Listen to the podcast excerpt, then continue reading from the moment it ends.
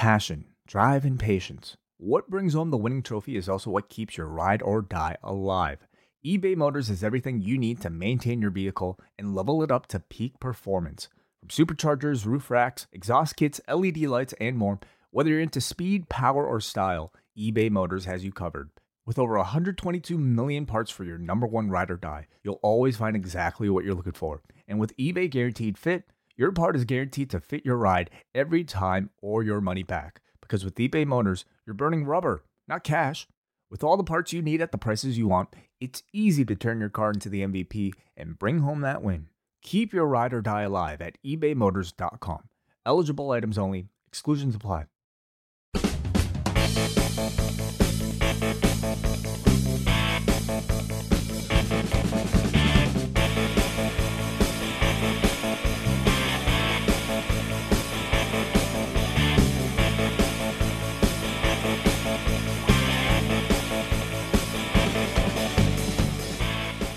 Everyone, and welcome to another episode of Thunderstruck, our look back at the career, the greatest matches of one Jushin Thunder Liger. My name is WH Park. I am the co-host of the Post Puroresu podcast here at uh, POSTWrestling.com, which you can hear every month with myself and of course John Pollock. But this is not Post Press. This is Thunderstruck, and uh, this series has a unique standalone guest for each episode. And and joining me today, I'm very excited.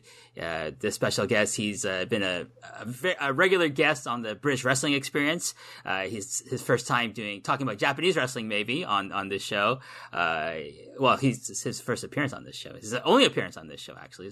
So, anyways, he is uh, the host of the British Wrestling Report, which you can hear over at the Pro Wrestling Torch site, as well as a bunch of other podcasts talking about politics and and various uh, sundries of sorts. Uh, he is Will Cooling. Will, how are you, sir?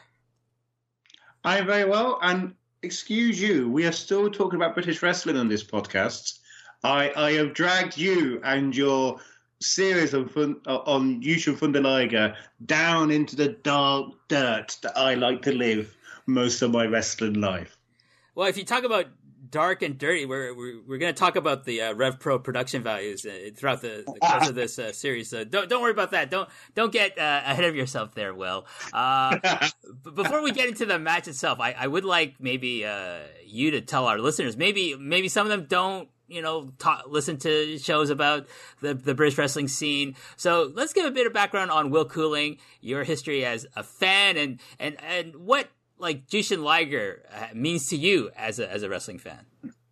Yeah, so like I've had a weird um, circuitous route this point in my life, in the sense of, you know, started off as like a WWE, sorry, WWF fan, WCW fan, based on the vagaries of what I had access to in the nineties. Um, had consistent access to WWF from '99 onwards unlike a lot of people, could never really make tape trading work. I tried it a few times; it never really clicked for me. We got the wrestling channel, I think in 2003, I want to say 2002, 2003. So I watched a lot of stuff on the wrestling channel, including things like Noah. Um, and then from the mid noughties, wrestling took a back seat for me to UFC. And so a lot of the late noughties, early tens, early this decade, I was focusing more on UFC, and even when I was writing for Fighting Spirit magazine, which most people know as a pro wrestling magazine, most of the stuff I was contributing was actually UFC articles and UFC features. And it's only when UFC got boring that I slowly gravitated uh, back towards pro wrestling in a big way. And then I just happened to um, be living in one of the areas that is like a British wrestling hotbed. And that got me to catch the bug in a way I've never been able to do before. Because where I grew up, we didn't really have live wrestling. You know, it was a complete wasteland. Like the only live, major live show I remember coming to where I lived when I was young was when I was 18, and it was headlined by D'Lo Brown facing Alex Shane, and this was in 2005. And if you don't know who Alex Shane is, I envy you. I wish we uh, both myself as an individual and the wider British wrestling world didn't know who Alex Shane was.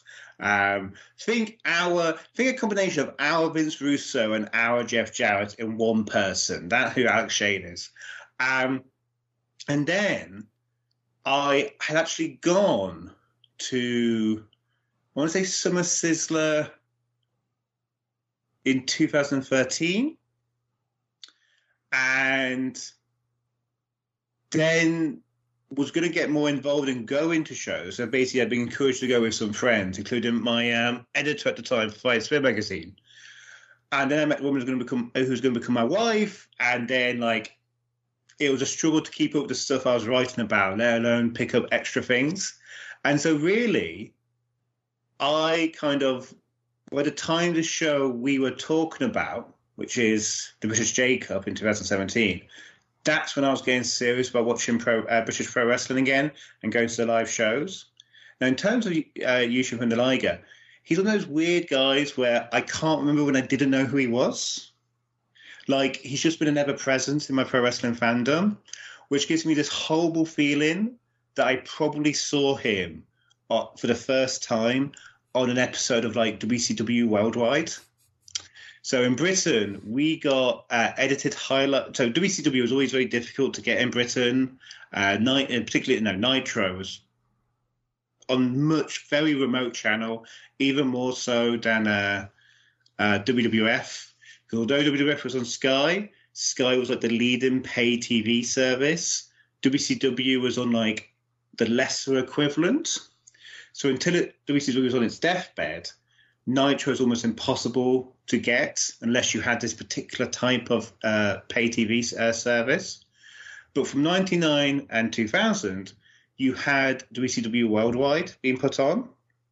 And I've got this horrible feeling like one of those awful, like, uh, Juvi hitting him with a tequila bottle. Maybe the first time I actually saw Jushin Thunder Liger.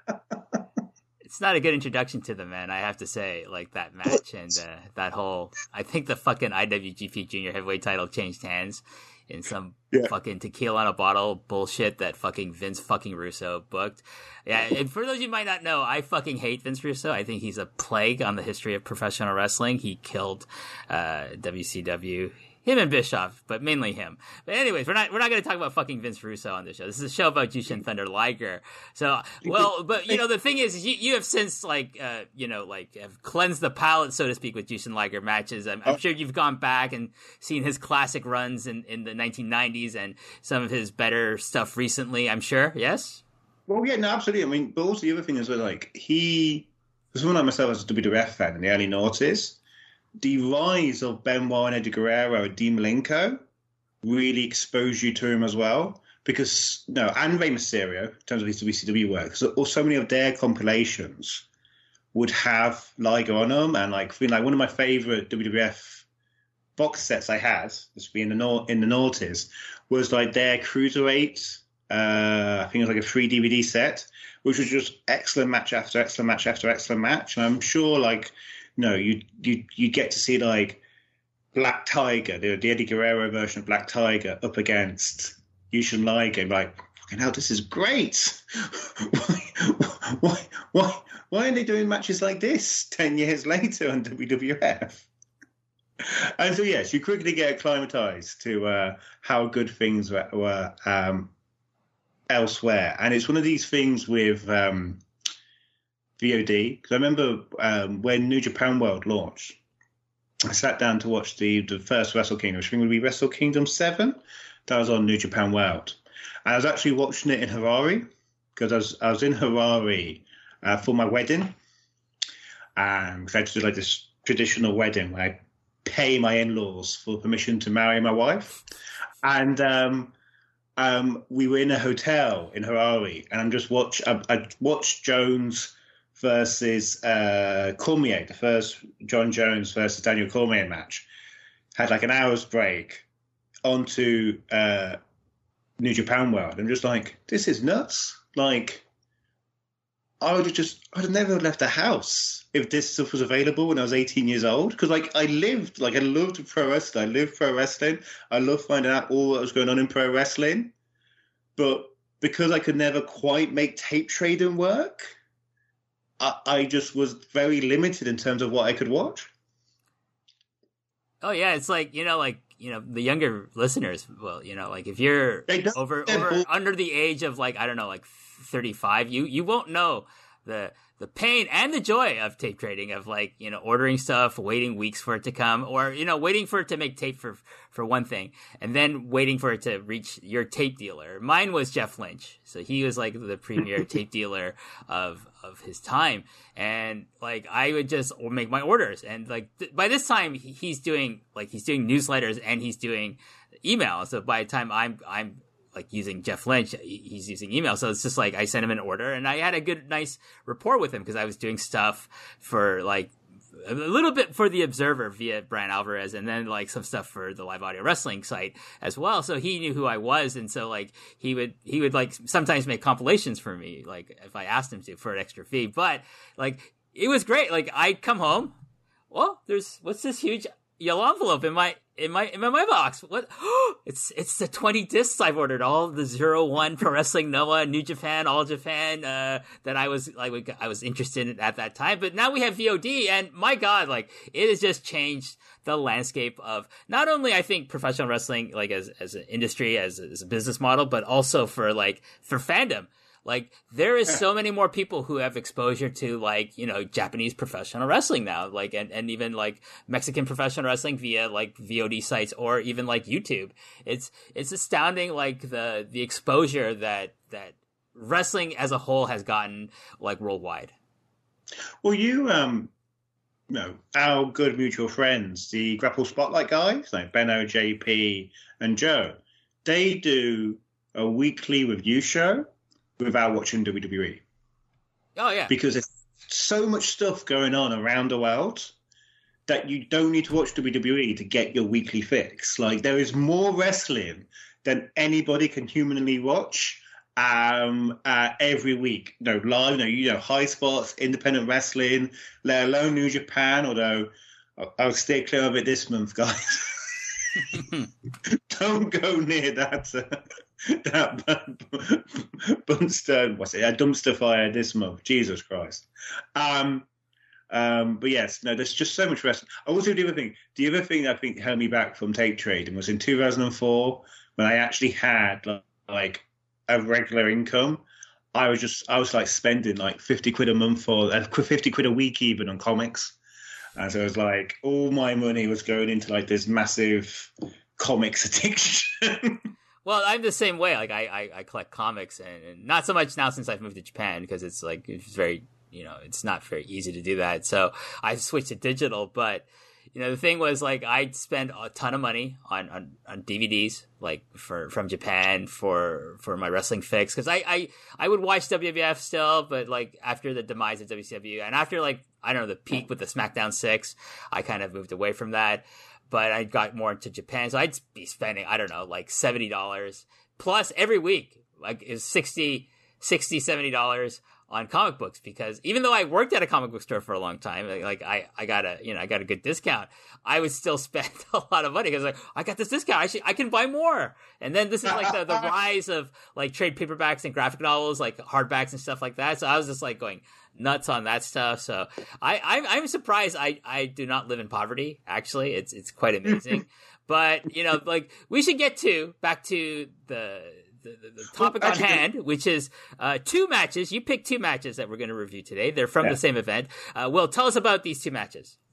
So yes, yeah, so the reason I picked these was because this. So like, I really want to see uh, Jushin Thunder Liger. I had misremembered. I looked back when we were preparing for this. I thought I'd missed out on a chance of seeing him um, in October 2013. I thought he was on Tanahashi on the same show that Tanahashi was going to be on in York Hall. That I had to give my ticket back because I had just met my girlfriend. I had to take her out on a uh, birthday date, but he wasn't on that show. I misremember. But like I'd always want to see uh, Liger. And one of the things um, we were kind of joking about earlier about how I got to see him. But one of the things about him, and Quildan's spoken about this only uh, openly, the owner of Rev Pro, was that Liger was the guy that you didn't need to be a like a Japanese wrestling buff to know who he was.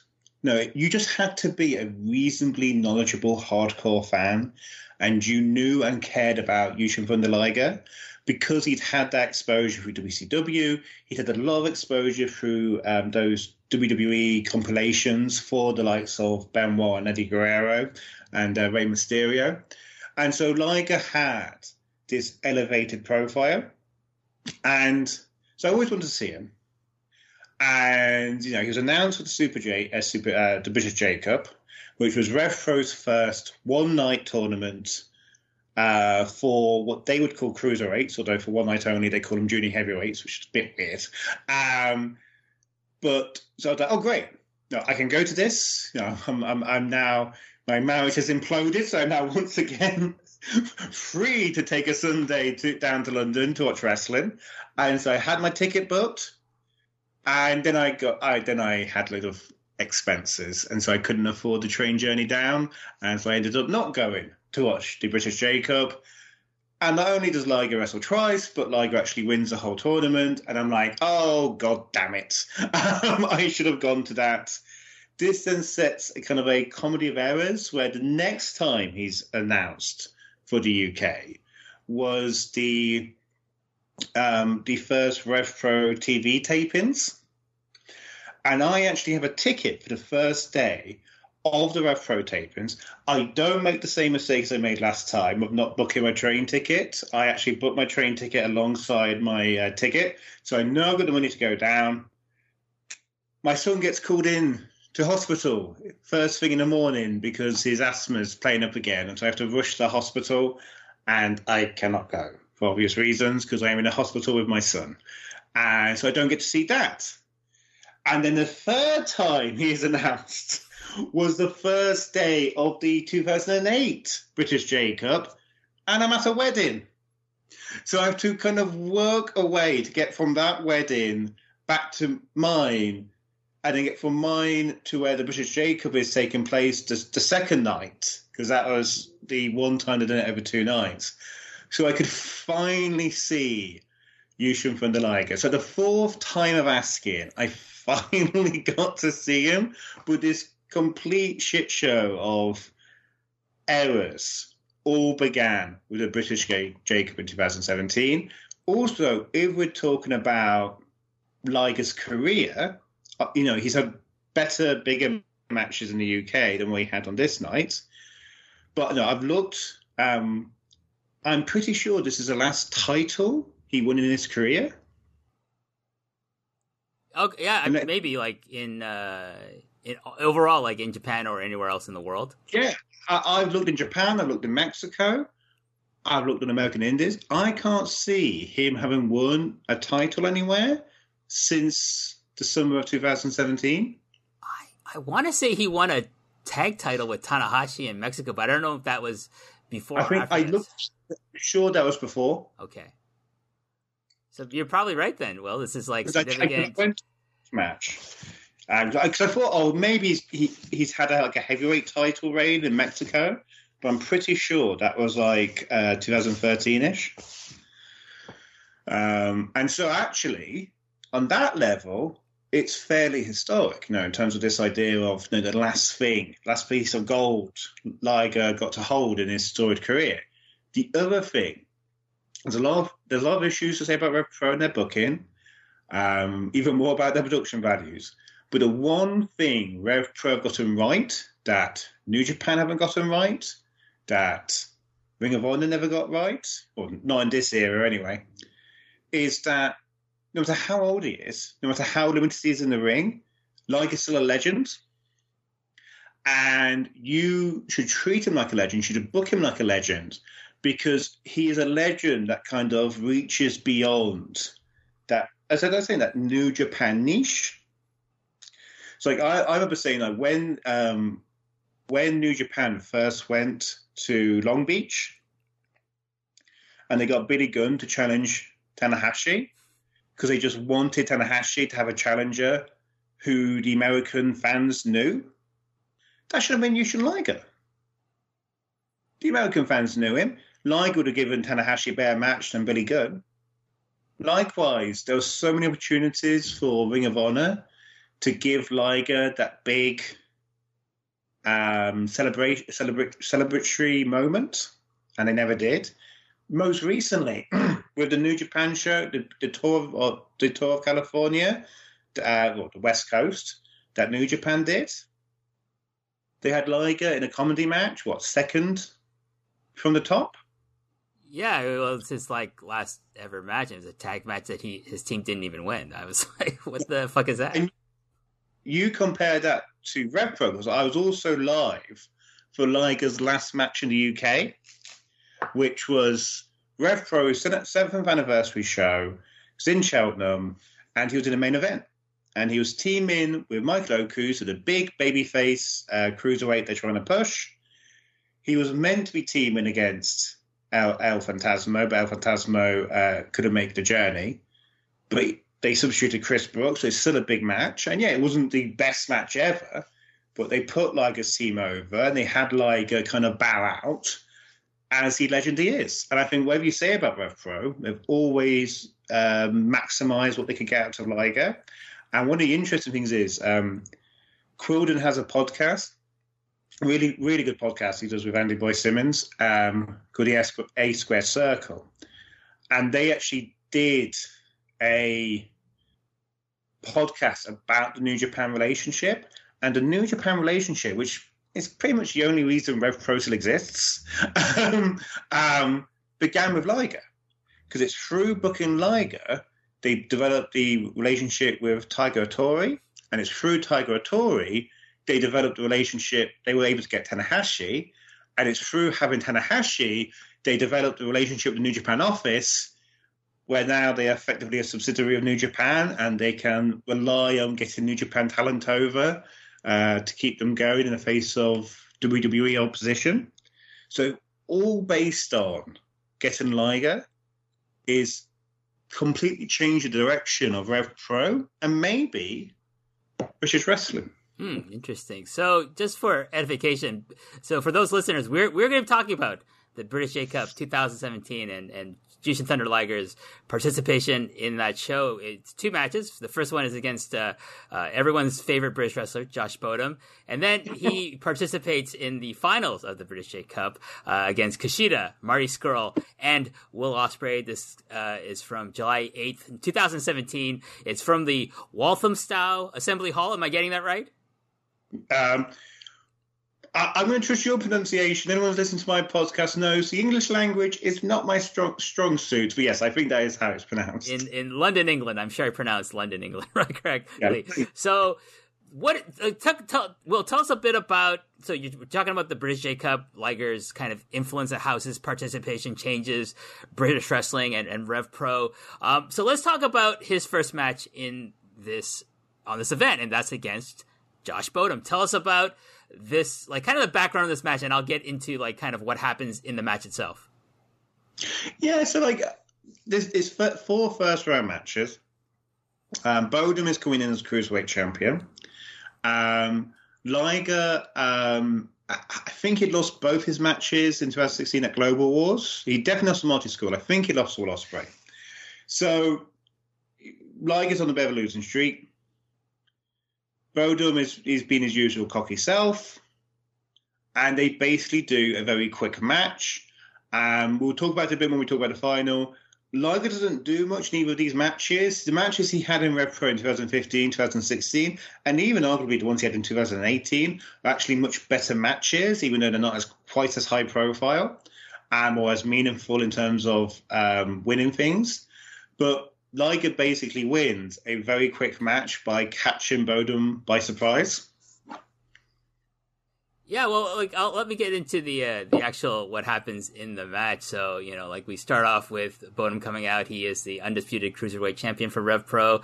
He's got a good look. Like what, say what you will about Josh Bodom and his attitude and everything, but he has a great look. Like it's it's a shame that it's wasted on someone as as stupid as he is. Obviously, uh, Liger comes out. He gets an excellent response from the the British crowd. Uh, Bodom attacks Liger right away with a couple of big boots to the face. Uh, he shoots Liger to the ropes. He uh, pops Liger up into the air and then drives his knee as Liger's uh, coming down into, and he drives his knee into Liger's face, and he follows up with a spinning, jumping enziguri. So you know the thing with Josh Bodom is that he's got a great look, he's a great athlete, and he he he has some really good like he knows how to put some moves together. So it's a real shame that this guy just is, is just wastes his potential by being a dickhead.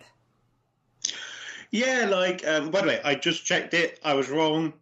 Like it did beat Will Ospreay. That, by the way, is a very funny match because Will Ospreay comes out in full, uh, full blown uh, Jushin Liger cosplay.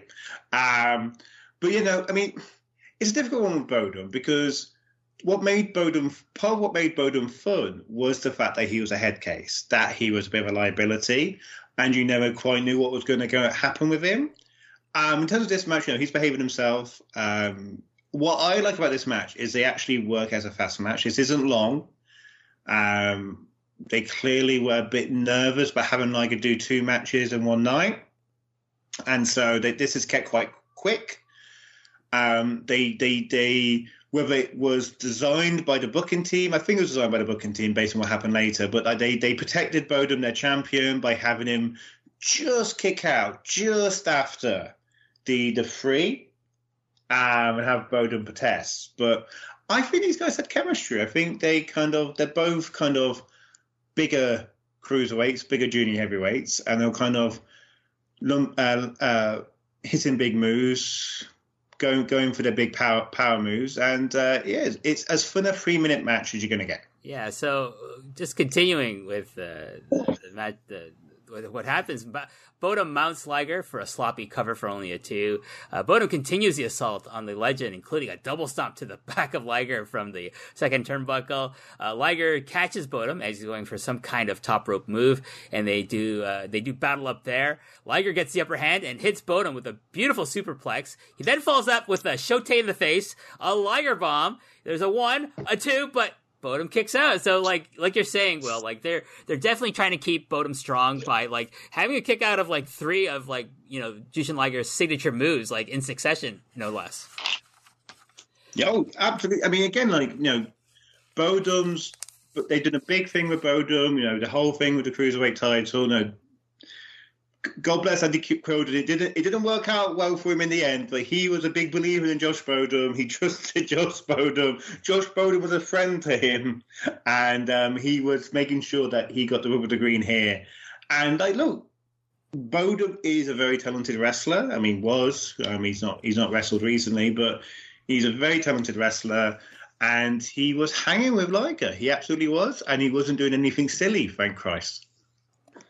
Well, I Excuse me, I was just taking a sip of water while you were talking there. But um, so what happens is he kicks out of the Liger bomb, but immediately following that, there Liger hits him with a brainbuster for the one, two, and the three, and Josh Bodom is beaten in two minutes and twenty seconds, which is makes me laugh, to be quite honest. But so from there, Bodom goes, you know, quote unquote nuts after the match. He he starts getting in the rest face. He gets in Andy Quildan's face, and he he goes after security as well. Uh, maybe a, a portent of things to come two years later. there, uh, Will. Yeah, no, we're not doing this. Is a bad boy. This is uh, just you know playing into what everybody knew he was capable of. Um, the thing I get, this is a two and a half minute match, but one of the things I kind of there's no reason why you can't have satisfying two and a half minute wrestling matches. Like uh, we were talking about earlier, I'm a UFC fan, I'm a boxing fan. Two and a half minute matches are some of the best matches in either sport because you just have so much action and it's bang, bang, bang, and you get a quick finish. And for some reason, in most pro wrestling now, a two and a half minute match isn't isn't a short match. It's a long match, short in places uh, which, by the way, to to reference what we talked about earlier, that is a quote about uh, Sergio Leone movies. Um, um, and but this was a short match that made sense. It was wrestled at a real pace. It was wrestled with intensity.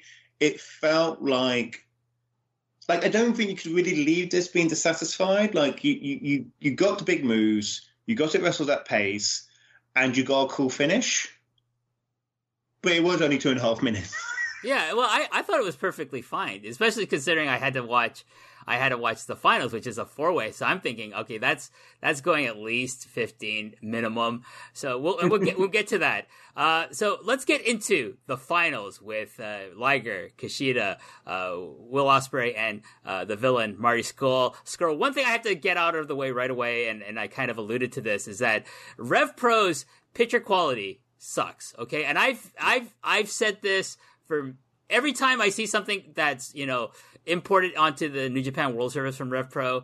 I, I'm always astounded at like, what is this garbage that I'm watching? Because if you compare it to like the beautiful picture quality, the beautiful 1080p of like New Japan World that's shot by the New Japan World crew compared to this handheld fucking ROH circuit 2003 bullshit. It's, it's astounding that this makes it. It's embarrassing even. Like you'd think they'd invest some of that money that they used to bring in imports to like getting a better fucking camera. Like it's astounding, especially when you compare to like Progress. You compare it to like a smaller company like say Riptide or OTT that they don't have the money to upgrade their their cameras. It's so, astounding so what I'll say about this is there's a big difference between Rev Pro, even at this point, and Progress, and Rev Pro now, and Rev Pro um, against Riptide. And I don't know about OTT, so I'm not going to say about OTT, but certainly compared to Riptide.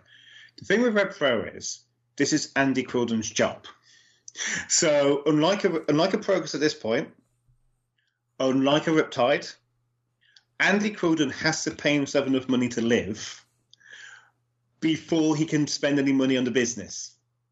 And so that means he has to cut his cloth accordingly. And so that means things like having the Gucci camera set up goes by the wayside. Um, I don't think it's coincidence that after Royal Quest that Andy Quildan ran on behalf of New Japan, he all of a sudden has the money to uh, massively revamp his camera setup and so now the, the most recent British Cup, um, the one that was won by Michael Oku, um, that is has been shot in brand new camera equipment. And whilst RevPro still RevPro's got great equipment, they're still using trainees to shoot the, the shows, and so there's still a few issues with how the equipment's being used. But the cam the picture quality is much improved because they've finally had the money to to have that equipment upgrade. But yes, the pitch quality is bad. But the reason is, is unlike most British wrestling promotions, this is Quildan's job. He has to pay his mortgage before he can have fancy cameras. I mean, literally, like, I think this is around about the time that the first Progress owner goes full time. Because John, uh, so you, you, know, three Progress owners: Jon Briley, Glenn Joseph, uh, Jim Smallman, uh, Smallman was doing his comedy gigs. Joseph was doing his theatre gigs. Briley, who, although he hasn't got the profile of Smallman, really is the brains behind progress.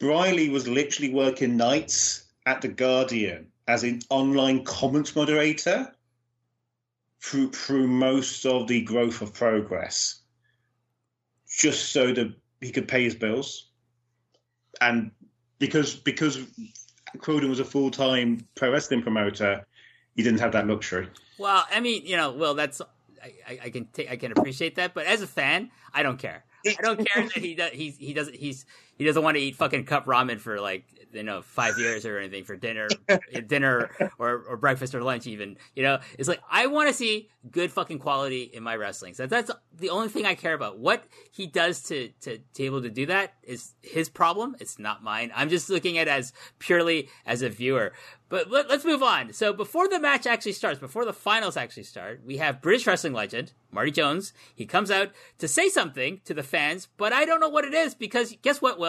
The fucking audio on this fucking show sucks as well. it does. I can like look. I you know the scary thing is actually WH.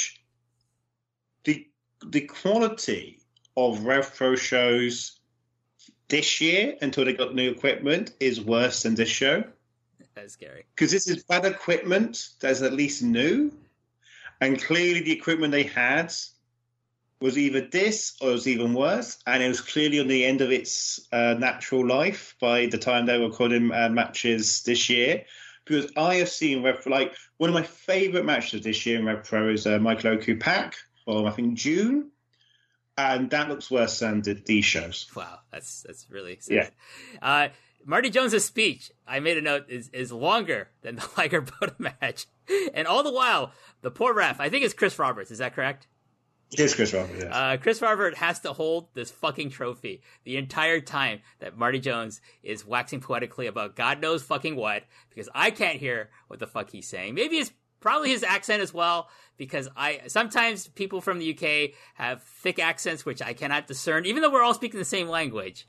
It, it, you know, it, it, it, can become a chore to try to understand what this what what people are saying.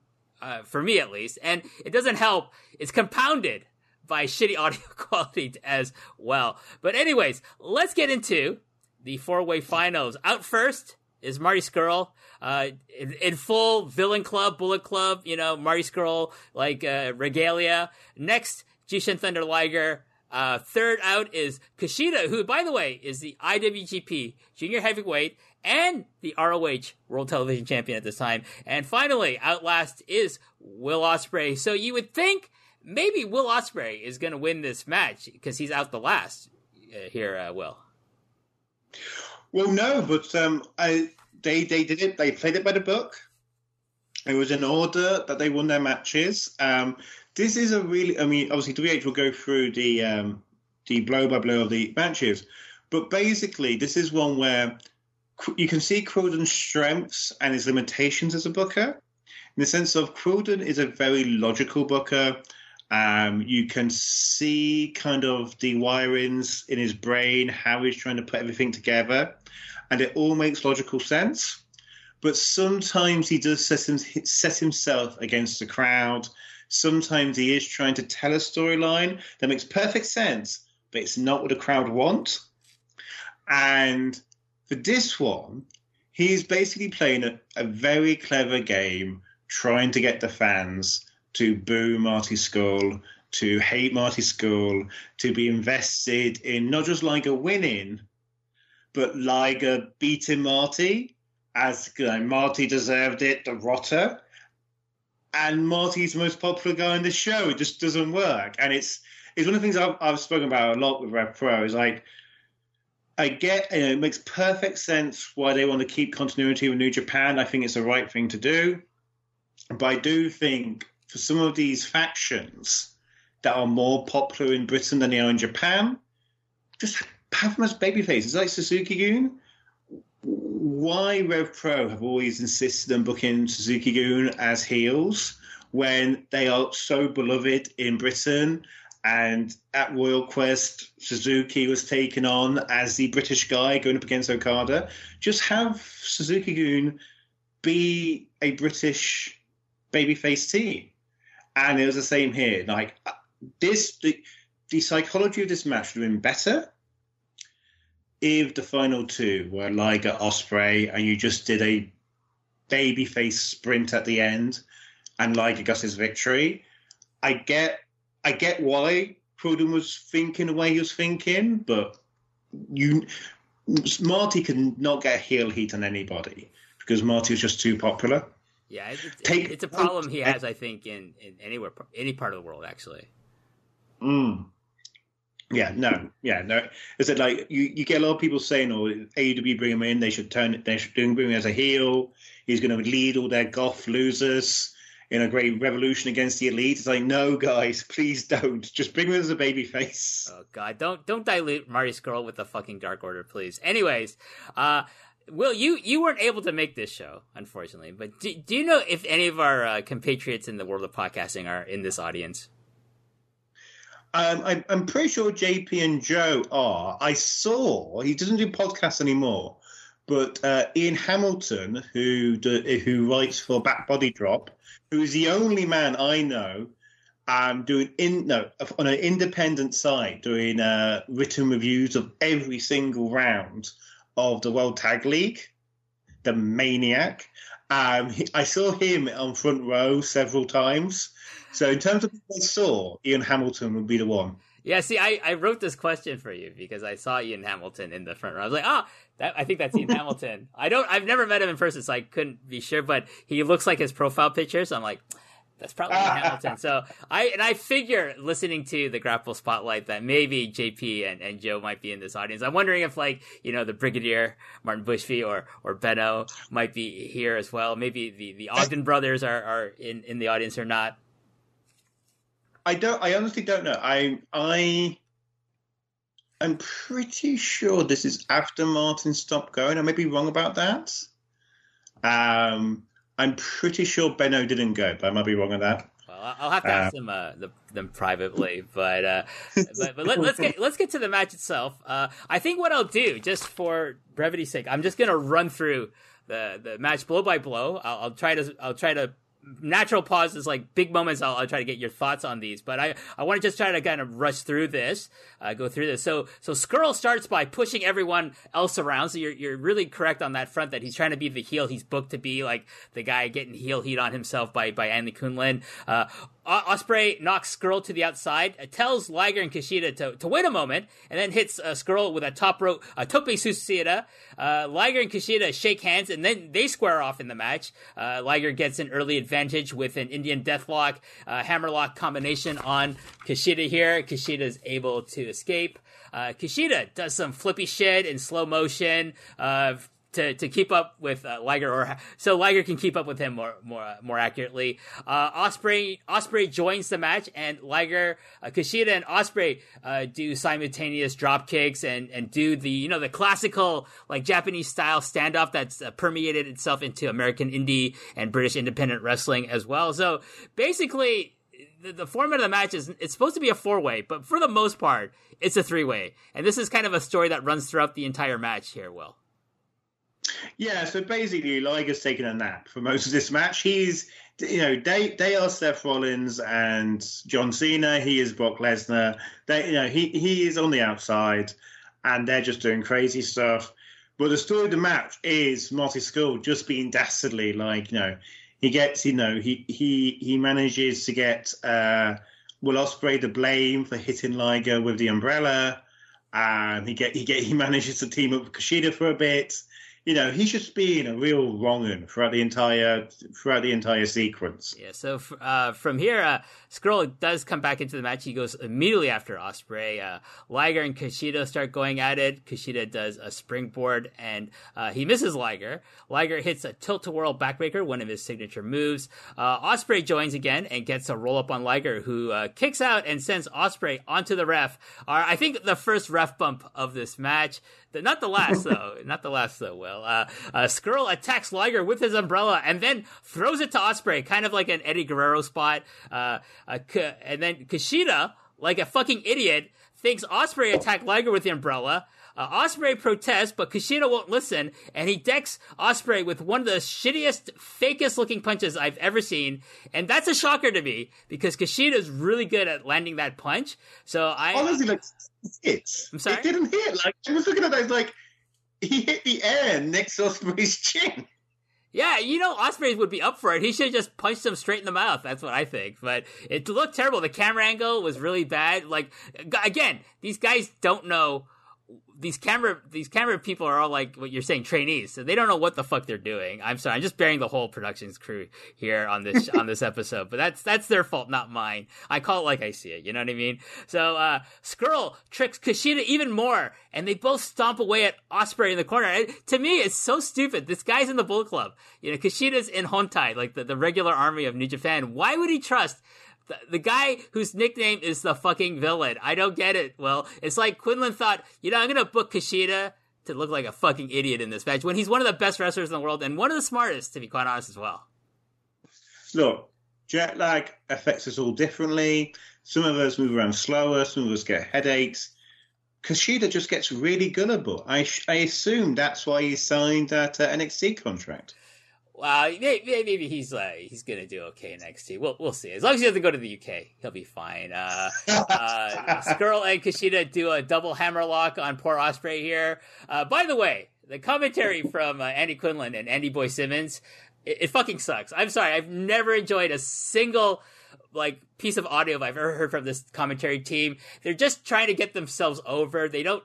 They talk about the match, but in such a way that it sounds cornballish and and corny and so like 1990s Monday Night Raw from the WWF. And it's surprising. I like here's the thing: Eddie Boy Simmons in New Japan when he's done New Japan World uh, shows with like Kevin Kelly and stuff. I actually really enjoyed him. I was pleasantly surprised at how much I enjoyed him because I've never enjoyed anything he's done in Rev Pro. Will. Yeah, he's on his best behavior when he's with, he's with Kevin Kelly. I think um, again, like, set now. If, if, you, if you're drinking at home, take a shot and plug in the uh, A Squared uh, Circle podcast again.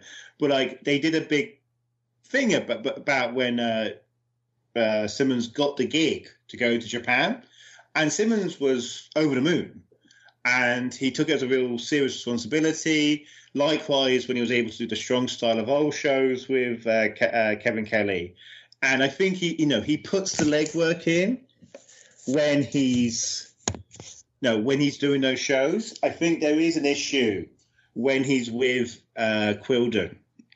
Now these are best friends in real life. I think they slip into each other's comfort zone. Gets a bit jokey. Um, I also think the great irony, maybe the great tragedy, is the, the, the guys who are most attuned to WWE in terms of BritRes are the people behind Rev Pro. Like they're quite open about how they grew up on WWF and how they love it and they talk all the time about it. Quildan and Simmons, to a certain extent, have kind of had to learn on the job and become New Japan fans because this happened to be their meal ticket. And uh, and I think that you sometimes get that kind of weird tension in the sense of their booking style is very WWF. Um, we've already talked about the ref bumps, talked about the commentary style, but you're presenting these guys from New Japan and you're trying to present this more serious product. Um, and yeah, sometimes it falls between the cracks. I will say, Quildan has gotten a better play by play guy since he's stopped doing the announcing. I think that whole like I think Quildan's a very good ring announcer. I do like the guy they got now, uh, Slick, but I think I do think Quildan's a very good ring announcer. I think that whole thing of him trying to run a show, do ring announcing, walk back to the commentary desk, do play by play, then pick up his microphone to ring announce. That that is not conducive to being a good play by play by play announcer. Um, Quildan's talked about wanting to get somebody else to take his role as a play-by-play guy. Um, I think actually a recent Rev Pro show, Mark Davis, who's obviously currently injured, actually did the role. So yeah, hopefully they find somebody to do that role because I think I think Quildan could be a good uh, play-by-play guy, but you have to put the work in, and reality is he can't.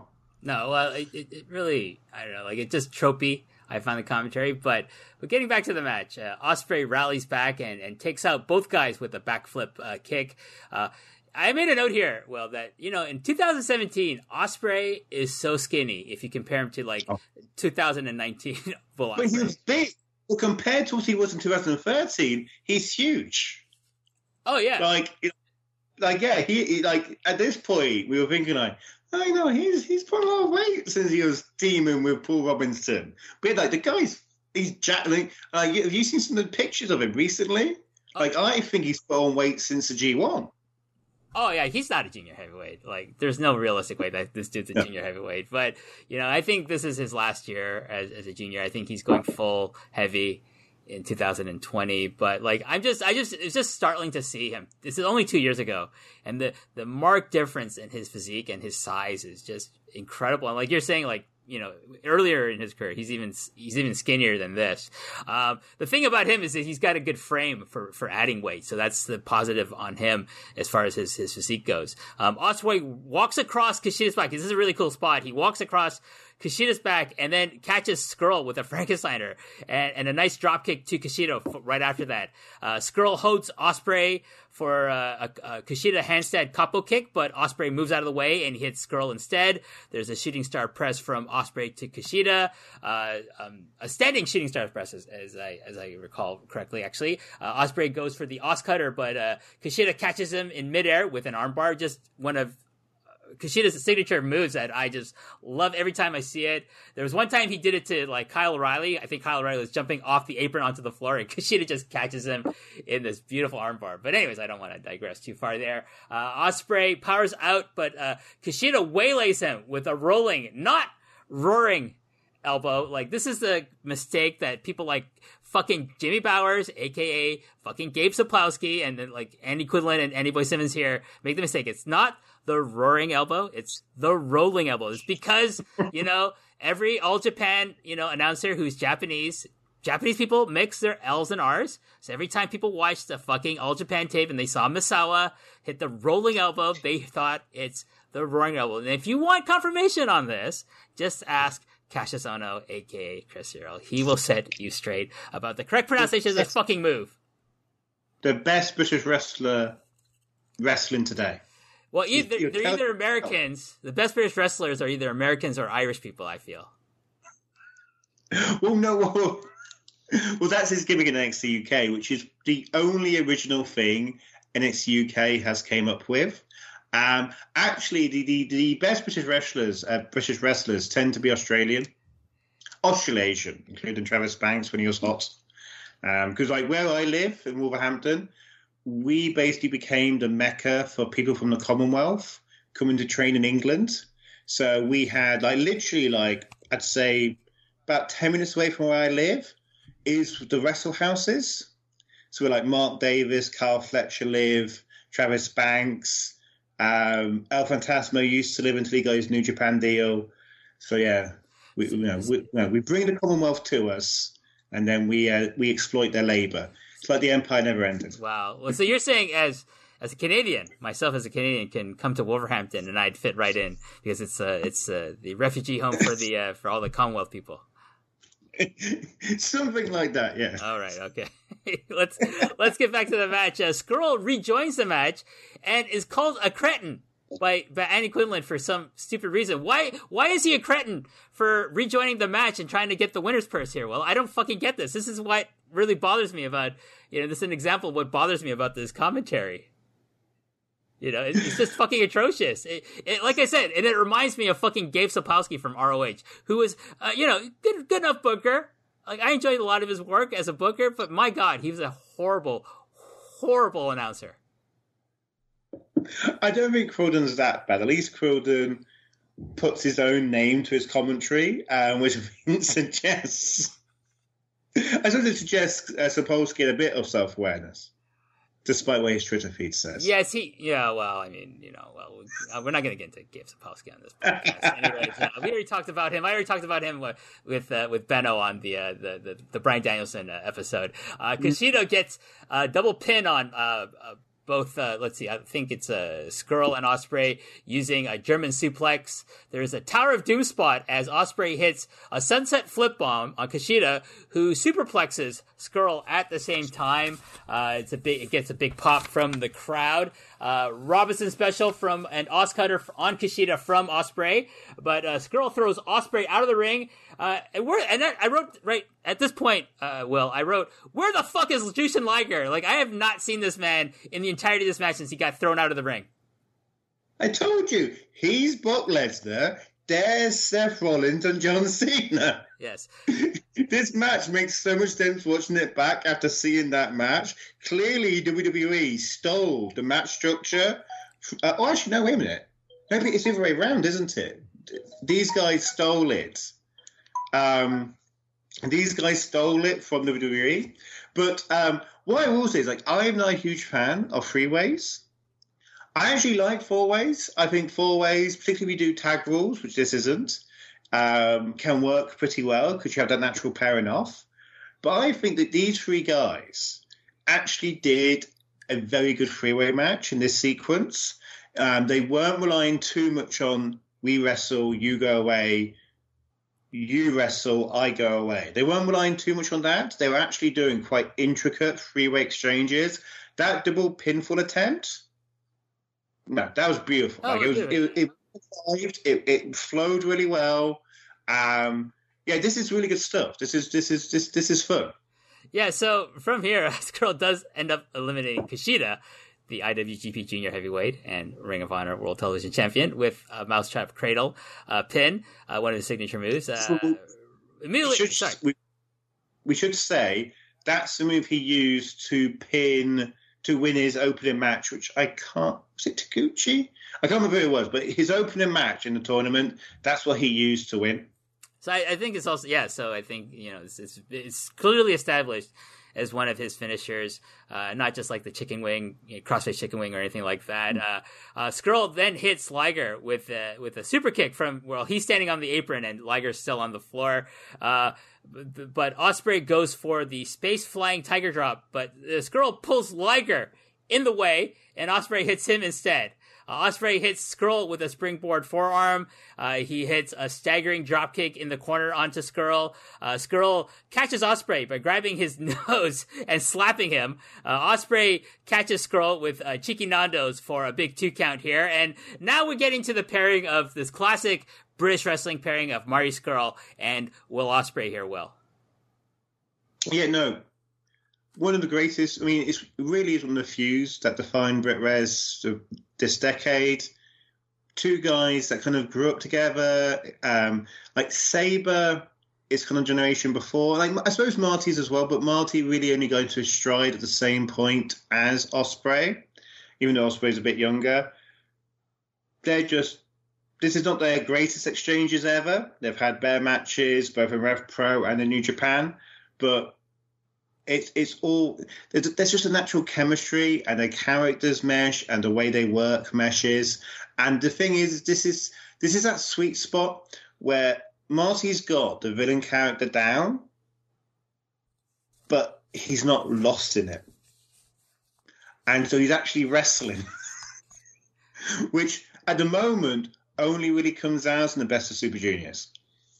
Yeah, it's it, it does get to a point where I, I've always been a big fan when I first saw that he transformed himself from like Party Marty Scurll, like member of like the leaders of the new school with Zack Sabre Jr. and then he became the villain. I'm like, this is such a much more compelling character. The aesthetic is is way better than Party Marty, and and I've been a big fan. But I get the criticism of him where he gets lost up in the whoop whoop, doing the flapping shit and doing like going always going for figure breaks and shit like that. But when he's when he's wrestling in Japan, he does turn on like the wrestling side of his brain a bit more than the character side. Uh, from here, though, let's see, where am I? Uh, da da da da.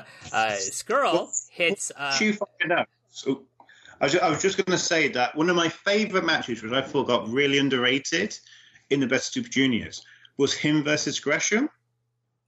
Because that was just lovely, you know, world of sport, technical wrestling. I just thought that was, you could tell Marty was really enjoying his wrestling in that match. And I, it was a shame it wasn't given a more prominent spot because Marty's a bit of a non-person in New Japan, sadly, at the moment. And but if you're given a bit more of a prominent spot, another five minutes, that could have been something really special. Yeah, that was a really good match. Uh, uh, Scurll hits a diving elbow DDT, uh, a driving elbow DDT on Ospreay for two count. He hits Liger again with another super kick to keep Liger out of the match, of course. Uh, uh, Scurll counters Ospreay's second cheeky Nandos with double boots to the face. Uh, there's a big move, counter move sequence, which which goes to your, you know what you're talking about, Will, like this excellent chemistry between Scurll and Ospreay. Uh, that in this this sequence kind of uh, is won by Scurll with a clothesline, but then Ospreay hits a stunner, and this gets a huge. Uh, stun- standing ovation from the crowd who's just eating this this uh, this chemistry between these two up. Oh yeah, no. Again, like these guys have seen Ospreay Scurll go at it more times than either of us have hot have hot dinners. They know the moves, they know the guys, and you know, look, I, you can't you go imagine what this means to them. They know that you know the the whole the whole idea of the cruiserweight division in Rev Pro. It took a time to get established and took him a time to get it to be taken seriously. Um, like Marty did a whole thing of he progressed to be a heavyweight because the cruiserweight was like a lower tier thing. And they've got this packed out building, which is not quite as big as as York Hall, I think, but it's still a pretty big building. Now it's packed, the crowd is going crazy, and it's and it's you know it's based on them and it's based on this legend who you go imagine it know if they if they didn't grow up on him, they are big fans of now. Right. So yeah, no, they're they're, they're doing everything they can to make this special. Uh, from here, uh, you know, Scurll kicks Liger again in the face to keep him out of the ra- out of the match so far. Uh, there's another strike exchange between Ospreay and Scurll.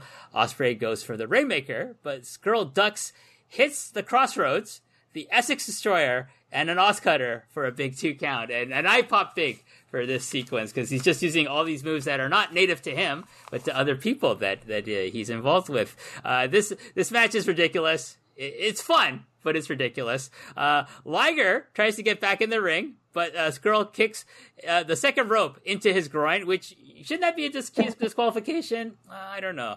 Chris Roberts not doing his job properly, maybe. Uh, Scurll goes for the chicken wing, but Ospreay catches him with a jumping kick to the face, uh, uh, and then hits a Rainmaker finally, but only for a two count. Uh, Oscutter is blocked and Scurll pushes uh, Ospreay into the ref. So our second ref bump of the match uh, goes for the umbrella, but Ospreay uh, takes control of it and hits Liger with it instead of Scurll. Uh, you know, Scurll catches him with a mousetrap and eliminates Ospreay. So not only is Kushida made out to look like an idiot, uh, Ospreay is also made out to look like an idiot in the booking of this match. So now, finally, Will, we are at Liger versus Scurll. So fucking finally, th- this podcast, we're talking about the career and match of Jushin Liger. We are finally going to be talking again about fucking Jushin Liger in this match.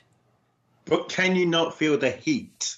Can you not feel the heat? Like the crowd, they're really annoyed at Marty Scurll, aren't they? Like they're booing him. They aren't enjoying what he's doing. Oh wait, no, it's the opposite. Like this, this is the thing. It's like everything we've described. Well, you've described in this uh, that's happened in this match. You can see how this would make heat, how this would get heel heat on Marty, but it didn't. And anybody in advance in advance of this match could have told Quildan it would not get heat on Marty because Marty's too popular. Yeah, he's too and cool. it is it's just one of those things where um Quildan is very good at that logical booking that would have made sense in the 90s may still make sense now with a different audience but just doesn't work for the audience he attracts like the example i always use is Pac Ospreay i've always i've always stressed this point i, I ain't against the finish um, I am not sorry, I came across all common there. I am not against the finish of Pac Ospreay um, because it was a draw. I'm against that finish because it was a bad draw in the sense of what Quildan thought he was going to do was set up this idea of, oh, you don't want it to see the match end in a DQ. That would be awful. So you have Pat trying to get himself DQ'd. You have CCK trying to run in and get and, and get um, Ospreay DQ'd. You you know the idea is that people are just so like, oh no, don't let be DQ. Okay, it's a draw. I suppose a draw is better than DQ. Yay! And it's just like no, people don't think like that now. Both a draw and a DQ are a fuck finish. And this is another example. It's like you couldn't have done more to get heel heat on Marty but you just weren't going to get heel heat on Marty. You were better off just trying to give a really exciting end. And to be fair, the end, the ending sequence is a lot of fun. It is remarkably similar to what they did with uh, El Phantasmo and Michael Oku, which is basically the heel beats up the babyface until the babyface remembers it's a wrestling match and none of this stuff actually hurts. And then, and then the babyface destroys the heel who doesn't have that level of self awareness yet, and then the babyface wins. Uh, so, Um, oh, sorry. No, saying like it's it's it's a good formula. It's a goofy formula, but it leaves it sends the crowd home happy. Well, speaking of going home, let let's let me just run through uh, without stopping the the the, the, the Liger and Scurll uh, uh, sequences. Uh, Scurll goes for the Romero special, but just ends up stomping Liger's knees into the mat. Liger hits a shotei and another one, so he hits two in sequence. Then a Frankensteiner from the top rope for a big two count. Uh, superplex, only a two. Uh, Scurll blocks another shotei, uh, does the finger break, finally. I think it's like maybe his first one in the match. Applies the mousetrap for a very close two, pops the crowd. Uh, Scurll goes for the chicken wing, turns it into a brainbuster for a one count. Oh my god, Liger is rallying. Liger hits a shotei, a Liger Bomb, his brainbuster. One, two, three finally, Jushin Thunder Liger beats Marty Scurll after be he. Uh, you know, to be fair, he's much fresher in this match because he's been spending most of it outside. But but he finally defeats Marty Scurll, the man who's outlasted Kushida and Will Ospreay, and Liger defeats him at 23 minutes even in this match. Uh, your final thoughts overall uh, here, Will? Again, again, like I think it's a very cool moment. I think it's one of those moments that um, the the high concept is what probably means more than the actual match. The idea of, oh my god, Liger won. Uh, that's that's amazing. Um, he got this great victory this late in his career. Um, said, like I said, like the the most recent uh, British J Cup final, they used this format again. It on one level it worked better because Pac was genuinely hated in a way that uh, Marty wasn't. On the other hand, they added an extra 10 minutes onto the match, which wasn't necessary. Um, so swings and roundabouts. What I do like was the closing sequences, because obviously the whole point of this is that Liger gets a shot at Bodom's cruiserweight title. So, you know, Liger's about to be presented with his title. Bodom comes out, kicks off. Everybody, including the slightly heelish CCK, come out to kind of stop Bodom beating up uh, uh, Liger Marty Jones and uh, threatening to destroy the trophy. They kind of kick uh, Bodom out of the ring so Liger can celebrate. And you have this great visual of like literally the entire roster, including like people like Matt Riddle and Kushida and Will Ospreay celebrating with Jushin Liger, celebrating this great victory. Whilst Bodom sees on the outside, they'd have their title match with Summer Sizzler, which was fine. Um, uh, like they have undeniable chemistry, like they mesh well. Um, it was a bit of a weak finish because it was like a weird rope assisted uh, brainbuster for the finish from Bodom, but uh, that would that would end uh, Liger's brief tilt as a championship gold, cruiserweight championship gold in uh, in Rev Pro. Um, he had had matches against Devitt and AJ Styles um, in years previously, but yeah, this this this brief sequence ended there. Well, I mean, we we uh, we talked about the match where he won his last championship anywhere in the world, which was the British J Cup in 2017. So, like, I I thought enjoyable match overall. But I thought a bit overbooked. I thought it was a little bit messy and, and just it's just so kind of telegraphed, like everything that was done to Liger to keep him out of the match, so it could be the finals between him and Scurll. But I, I do think, like you said, it would have probably been better because Os- Scurll, no matter how he's booked, is not going to get booed. It would have probably been better to have Babyface versus Babyface in Liger versus uh, Ospreay, possibly as a as a better match. But still, it, it, was fun. I did enjoy a lot of the, the closing stretches and a lot of the things leading up to the various pins in, in this match. Uh, yeah, you mentioned the Bodom he comes back, he, he, he attacks Liger, and he targets Marty Jones. This brings out the locker room. I, I thought that was kind of cheesy, actually, to me, especially like all these guys who are probably want to laugh. They're like trying to pretend that they're serious looking, like like for example, like Chris Brookes. I see here. It, like, I don't know if I can ever imagine Chris Brookes doing a serious face because he's he just seems so jovial all the time in his wrestling matches. But it's not a knock against him. I'm a big fan of Chris Brookes, but you know, I just watched that. I was like, it's really cheesy. This moment here, it's it's, it's it comes across as so so fake. You know what I mean? Like the, the picture at the end where they do the everyone was posing and the look on the sheer joy on Matt Riddle's face to be able to take a picture, a group photo and, and be included in it with Jushin Liger just comes across so well on, on Matt Riddle's face. And it's, it's kind of interesting to see like two years later, he's like, he's one of the biggest stars on the NXT brand. He's, he's, he's slated to probably become a huge star in WWE main roster, either on Raw or SmackDown. So it's kind of interesting to see him, you know, here in Rev Pro in this situation where he just looks so happy to be, you know, just be in the same ring as Jushin Liger.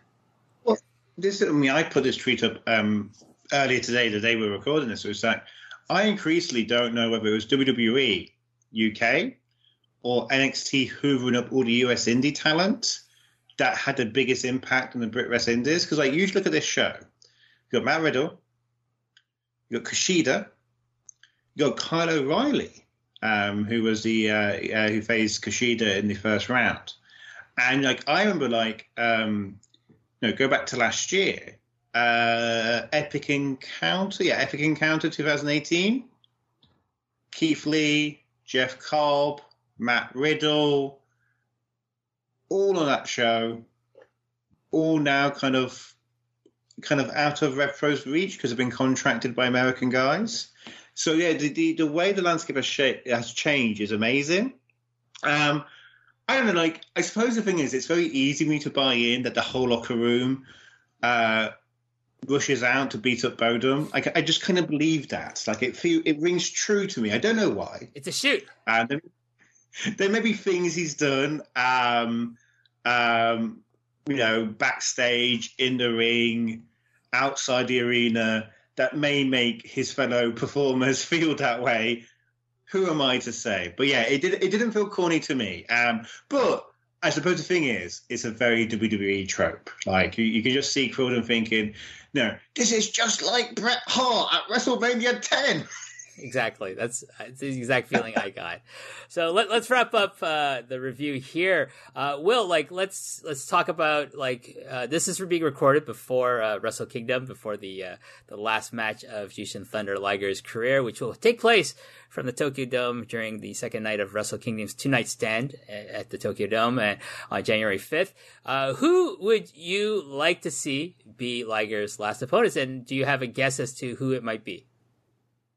So the person, not necessarily at the Tokyo but the person I am disappointed we're not getting a match with, um, when I say decide to do it here, is El Phantasmo, because it felt like with El Phantasmo's heel gimmick and his interaction, the planned interactions at um, uh, Liger's last UK show, the interactions they had at the the, no, the New Japan J-Cup uh, that was held in America and some the other stuff that's happened in some tags that they will build into a Liger El Phantasmo match. Um, and I think that would work quite well because of like like uh, El Phantasmo's new heel character. Um, the year after this, the show we reviewed, they have a perfectly fine match where Liger actually did probably more than he did across these two matches in terms of taking bumps. Um, so I, I, I, think it's a shame we didn't get that match. I think it's a it's a, actually it's a real shame we didn't get that this December because I think Liger having one last time in your call um, in a real heated match from be a lot fun. In terms of who I would like to see um, Liger, uh, Liger face at the Tokyo Dome, like you, obvious answer is whoever wins out of Ospreay uh, Takahashi, but they're they're facing on the fifth, aren't they? They're being reserved for the second day. So I, I don't know. Like no, honestly, no, that's the, that's the fourth. That's on the fourth. Is is Ospreay Takahashi the fourth? Yes. So obviously the winner of them to to kind of salute the legend in, a, in in in his final match, I think would be quite powerful.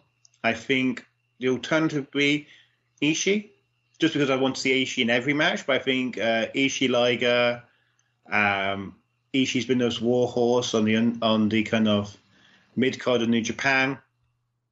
Um, I don't think they've crossed paths very often, if at all. I certainly can't remember a big singles match they've had. So I think Ishii Liger would be a lot of fun. Yeah, that would be a lot of fun. I, I tend to think it's it's going to be Will Ospreay. I think um, it it would be a great like last match because you know Ospreay would do go out of his way. He would kill himself to try to get a, a great final match for for Liger, bump like crazy for him. Uh, but I think it would be a nice uh, kind of like cap to not only Liger's career, but also be a great cap to like you know Will Ospreay's phase as as a junior heavyweight, and then then he can definitively say, "I'm now a heavyweight." I've you know like he would obviously have to go over. And, and like he would say, I've beaten the legend you know, that's I've done everything in the junior heavyweight division. I'm now full on board with the with the heavyweights. The other thing you could do is obviously Hiromu Takahashi could if I think he's going to win on the fourth. I think he's going to win the title. If he defends that belt against Jushin Thunder Liger in Jushin Thunder Liger's last ever match, I think that would be very appropriate as well. So, but we'll see what happens. As of this recording, they have not announced Liger's opponent for uh, January fifth. So we'll see. Can I ask a question? Yes. Do you think they'll announce it ahead of time? Um, I think if they're gonna do the the Ospreay Hiromu w- winner gets or loser gets Liger, yeah, I think they'll announce that ahead of time. I think they'll probably announce it on the upcoming Road to Wrestle Kingdom shows, obviously, that are coming up. As of this recording, we're recording this before the end of the uh, World Tag League. So we'll get that in the, the series of shows before, you know, the end of end of the year. So we'll see what happens. I do think they're going to announce it because I do think they want to try to drive sales for the fifth yeah. even more. I think I'm I'm not sure. I do think the fifth is maybe not uh, selling as well as the fourth has because that's a traditional date. So we'll see what happens. Uh, his his retirement match, uh, sorry, his retirement ceremony will be on the next day at uh, New Year's Dash on January 6th. That I will be going with uh, John Way. We we were able to secure tickets for that. Yay! So uh, we'll see what happens. But uh, Will, thank you so much. If people want to find more of Will Cooling, where can they go? So, um, before, I get to myself, I'll just say if you want to find out more about Rev, uh, want to see more of Jushin the Liger's matches at Rev Pro, probably the best place, unless you're really keen to watch more Pro matches, which their VOD is hit and miss, as we said, um, is High Spots Network. No, 9.99. Most of his big matches, including matches against AJ Styles, um, uh, Prince Devitt, I don't think they've got the Zack Sabre match. Maybe wrong, but like a lot of his big matches he did in Rev Pro are actually on high spots, or you can go on Rev Pro's on demand service. So, you want to find out more? Watch some of the more matches he did.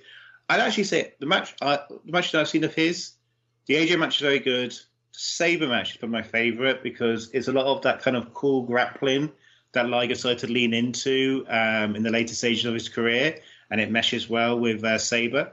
But in terms of myself, uh, on Twitter, I'm at Will Cooling. Um, I do the British Wrestling Report on a somewhat weekly basis uh, for Pro Wrestling Torch. Um, maybe one this weekend. Oh no, this is going to go out much much later. So, yeah, British Wrestling Report. Um, I basically talk about all the latest news um, that's happened in the wacky world of British wrestling. Review shows I see live or on VOD. I do try and keep up on um, how uh, British guys are getting on in America and uh, Japan. We also started to do some deep dives with my colleague Rich Fan, where we talk about some British shows in depth, kind of doing what kind of what I've been doing with WH here, kind of talking through with, uh, with uh, a North American about what we make of the show in terms of our different perspectives. Did one about uh, uh, everything resurgence. Sorry, Everything Patterned by Wrestling Resurgence, um, which was uh, Wrestling Resurgence's Black History Month show back in October. Also done one on Fight Club Pro's uh, Project Mayhem Night 1, which was the big Fight Club Pro versus Team Schadenfreude, which includes uh, includes WH's boy uh, Chris Brookes. That's right, one of my favorite British wrestlers going on right now. Anyways, uh, maybe in the future, Will, you and I will do a Sergio Leone uh, Star Wars podcast uh, for a Patreon of some sort in the future. We were we were talking in depth about both uh, the Star Wars uh, films and uh, Sergio Leone. not not such a you know not such a you know mixed bag, so to speak. It, they go really well together if you if you really think about it. But anyways, Will, thank you so much for uh, doing the show with me. Uh, on behalf of the listeners, I'm gonna and on behalf of Will, I want to say to the listeners, uh, thanks so much for listening to this episode. Thanks so much for listening to the series and being very supportive of it. I really appreciate all the great comments about about the the work I'm putting into this show. And until the next episode, I will say goodbye.